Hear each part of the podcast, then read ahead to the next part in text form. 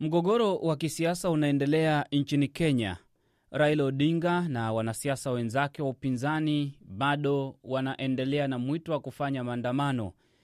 Hii leo wameshindwa kufanya maandamano hayo baada ya maafisa wa polisi kushika doria katika sehemu kadhaa za jiji. Lakini Odinga amehutubia waandishi wa habari baadaye na kusema kwamba maandamano yataendelea Alhamisi. Wafuasi wa Odinga wanapoitisha maandamano, kuna baadhi ya Wakenya ambao wanasema maandamano si muhimu kwa taifa hilo kwa sasa ambalo linapitia hali ngumu ya kiuchumi na hivyo kuhitaji raia wake kufanya kazi kwa bidii ili kujenga uchumi upya kutokana na kipindi cha janga la virusi vya korona pamoja na kiangazi cha muda mrefu ambacho kimepelekea gharama ya maisha kupanda. Profesa Hamani Manyora ni mchambuzi wa siasa za Kenya, yupo Nairobi, Kenya. Manyora, Raila Odinga ameorodhesha mambo kadhaa ambayo anasema lazima serikali ishughulikie, lakini vile vile kuna mambo ambayo Wakenya wanadadisi kwamba hayastahili kuwekwa katika meza ya maandamano ndipo yasuluhishwe, lakini labda yanaweza yakafanikiwa kupitia mazungumzo ama njia zingine za bunge, hoja ambayo serikali imeunga mkono kwamba hamna haja ya maandamano na kutatiza shughuli za kawaida. Ni mambo gani ambayo unahisi kwamba kwenye orodha ya Raila Odinga yanastahili kutiliwa mkazo kwa maandamano na yale ambayo hayastahili kutiliwa mkazo kwa maandamano, ama masuala gani ya msingi unayoyaona anayazua Raila Odinga na wafuasi wake? Uh, Raila Odinga na Azimio kwa jumla wana maswala karibu manne matano. La kwanza ni hali ya uchumi na hali gharama ya maisha, hilo si la mjadala, hilo ni wazi kwamba lazima lishughulika. Pili ni eh, mchakato mzima kujaza nafasi katika ile tume ya uchaguzi almaarufu kama haya. Pia hilo ni suala ambalo litabidi lishughulikiwe, na hata upande ule mwingine ukiongozwa na Rais Ruto wamesema wako tayari kushughulikia jambo hilo la uchaguzi, lakini bungeni. Suala lingine ni la uteuzi wa watumishi wa umma, tetezi kwamba inafanyika kwa ukabila hiyo ni lazima pia litekelezwe, na labda nimesahau moja, lakini ile ya Sava, hapo ndio basi kizungumkuti kwamba je, uchaguzi ulikuwa huru na haki? Hivyo kumaanisha kwamba Ruto yuko kwa ikulu kihalali? Nafikiri hilo ndo suala gumu sana kwa zote ambazo wana, wanaweka mezani. Tunafahamu sote kwamba hali ya uchumi ni ngumu kote duniani. Mataifa ya Ulaya hii leo hata yamesema kwamba kiwango cha gharama ya maisha kimeongezeka kwa asilimia saba, ripoti za leo hizo. Hapa Marekani hali ni vilevile vile, uchumi mkubwa duniani, benki kadhaa zimefungwa. Ni tatizo ambalo litapata suluhu kupitia maandamano ama kuna njia zingine mbadala ambazo Wakenya wanahoji kwamba maandamano hayatasuluhisha? Ni kweli kwamba shida hii tulionaye si shida yetu sisi peke yetu, ni shida ya madola mengi katika ulimwengu, na e, hali ngumu inasababishwa na mambo mengine ambayo hata taifa kama sisi hatuchangii na wala hatuwezi kuzuia.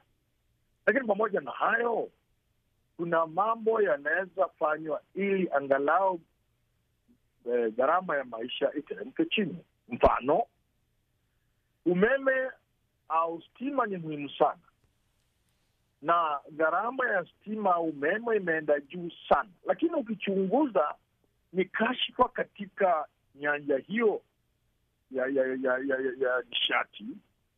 Ukiangalia ni ukiritimba katika maswala hayo ya ya, ya, ya nguvu za umeme. Ukiangalia ni zabuni zinapeanwa kununua mita, kununua transformer katika hali ya kwa hivyo haya yakishughulikiwa, ufisadi na wizi ukishughulikiwa, hilo si jambo la kimataifa. Utawala huu umekuwa madarakani miezi minane, uliingia madarakani Septemba kumi na tatu mwaka elfu mbili ishirini na mbili. Miezi minane bado tunaona serikali inaendelea kuundwa. Swala la Sava umelitaja nilikuwa nikiangalia zile video wakati kikao cha mahakama kilikuwa kinaendelea. Nimezitazama karibu usiku mzima nikitayarisha kipindi hiki, na kwa wakati mmoja nikaona mawakili wanasema kwamba um, mahakama rejistra mahakama alikuwa na hawa viongozi wote mbele ya ile mitambo ya IEBC na kila kitu kilikuwa kinasomwa kwamba sava ilifunguliwa. Serikali ambayo ipo madarakani ni jukumu lake ijitetee kwamba tulishinda, ama kuna watu ambao wana jukumu hilo wanastahili kuwajibishwa, na tunapopeleka maandamano suluhu litapatikana pale la sava ambalo wewe umesema ni kizungumkuti? Mambo ya sava mimi naichukulia kama ile metafa kwamba si sava. Kinacho kinachozungumziwa ni uchaguzi. Chaguzi zetu zimekuwa tata, chaguzi zetu zimekuwa zenye kutoa mshindi ambaye anatiliwa shaka. Tume ya uchaguzi imekuwa kuonekana aidha kuzembea, kushindwa au kupendelea pande moja. Haya maswala ndiyo yanaakilishwa na sava. Sava ni kumaanisha, mbona jamani, tusikae chini tuangalie uchaguzi tutaufanya vipi katika nchi hii, uchaguzi uwe halali wa kuridhisha, na mshindi hata asalimiwe na mwenye kushindwa. Uh, profesa... Lakini mimi sidhani ni sawa, wanatafuta kila Raila mm. wanatafuta haki katika uchaguzi. Kwa hivyo sawa ni metafa. Profesa, ni vyema nikieleza wasikilizaji kwamba ulimpigia kura Raila Odinga, sio?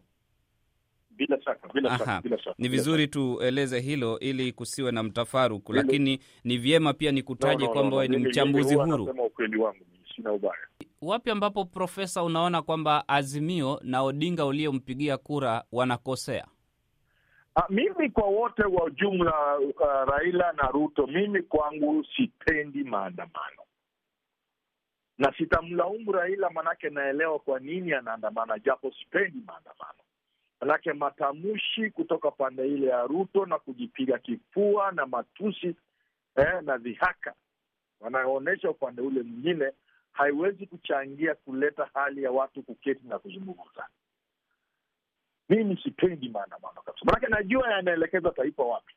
Mimi katika umri wangu na uwezo wa kuona na naona kwamba mambo haya tunayochezea yanaweza yakapromosha taifa hili tunalolijua na kulipenda, tukaamka kesho hatuna taifa. Ni Profesa Haman Manyora, mchambuzi wa siasa akiwa Nairobi, Kenya. Naungana sasa na Alex Manyasi, mchambuzi wa utawala bora na sera, yupo naye Nairobi, Kenya. Manyasi, Raila Odinga alisema kwamba maandamano yatakuwa makubwa. Serikali ilisema jaribu uone. Waandamanaji hawakujitokeza kwa wingi alivyokuwa ametarajia Raila Odinga. Mbona maandamano ya Azimio hayajafanikiwa hii leo? Upungufu upo wapi? Ama Wakenya wanaonekana kuchoka na maandamano na mbinu nyingine inahitajika?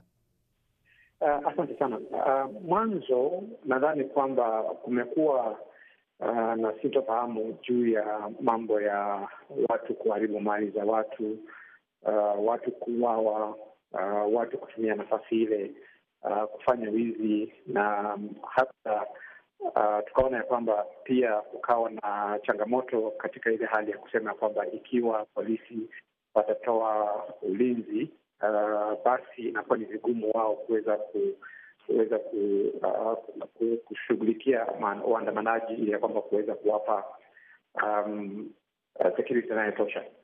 Kwa hivyo um, kwangu mimi nadhani kwamba hilo hilo limekuwa ni jambo kubwa uh, mwanzo. Uh, jambo la pili ni kwamba uh, pia kumekuwa na um, unapotazama upande wa upinzani uh, wamekuwa wakisema ya kwamba uh, maandamano ya- yatakuwa ni ya amani, lakini kila wanapoandamana tunapata ya kwamba maandamano yale yamebadilika yakawa ni ukumbi wa vita na mambo kama yale. Pigo kwa Raila Odinga na Azimio, ama nafasi nyingine ya mkakati mpya? Nafikiri unapouliza ni swali nzuri, kwa sababu ikiwa kwa mfano uh, kutakuwa na um, kusipokuwa na vita uh, ama maandamano yale yes, ya, ya amba, ikiwa hayataweza kuleta uh, pigo kwenye economy. Kwa mfano, watu wasipofunga maduka uh, kusipokuwa na vita, inakuwa ni vigumu sana um, yeye kuweza kusikizwa, na kwa hivyo uh, ni jambo litakuwa ni uh, la ugumu sana kwake kuweza kuisukuma serikali ikiwa wafuasi wake hawataweza kujitokeza, ikawa hakutakuwa na msukumo ambao serikali inaweza uhisi. Uh, kwa hivyo kama hatutakuwa na disruption kwenye economy uh, basi uh, serikali ina, inaweza kuendelea uh, na majukumu yake bila kujali kama kuna Raila Odinga hapana. Hawajafanikiwa kufika bungeni, hawajafanikiwa kufika katika ofisi za IBC, hawajafanikiwa kufika katika ofisi ya rais, hawajafanikiwa kuwasilisha malalamishi yoyote E, kwa yale mambo ambayo wanataka iwemo gharama ya maisha kupanda, iwe masuala ya kufungua sava za kuweka matokeo ya uchaguzi, iwe masuala ya uteuzi wa maafisa serikalini bila kuzingatia ukatibu, ukabila, iwe masuala ambayo pia wametaja kuhusiana na e, watu kuwa na imani ambazo zinapelekea watu kufariki kama lile limefanyika Kilifi. Nini ambacho tunaweza tarajia Odinga ataketi chini na aseme hii ndio hatua inayofuata? Katika mambo ya kutengeneza uchumi, na ikiwa serikali itajaribu kutafuta njia za mkato uh, basi tutaweza kuwa na uchumi I mean, na, na ekonomi iliyo uh, stawi, lakini kwa miezi ama miaka ijayo, basi tutaingia kwenye shida zaidi uh, kuliko hata ikiwa ilivyo uh, sasa. Kwa hivyo ni vizuri ya kwamba serikali ikiweza kuangalia mambo ya kuhakikisha ni long term decisions uh, ambazo zinafanyika, ni stability ya uchumi. Kwa hivyo kwa upande mwingine pia ni vizuri tukawapa um, wenye uongozi wakaweza kushughulikia mambo ambayo yaliko sasa. Ni Alex Manyasi, mchambuzi wa utawala na sera, akiwa Nairobi, Kenya, akikamilisha sehemu ya kwanza ya Kwa Undani. Sehemu ya pili ni muda sio mrefu. Mimi ni Kenneth Bwire na hii ni Sauti ya Amerika, VOA.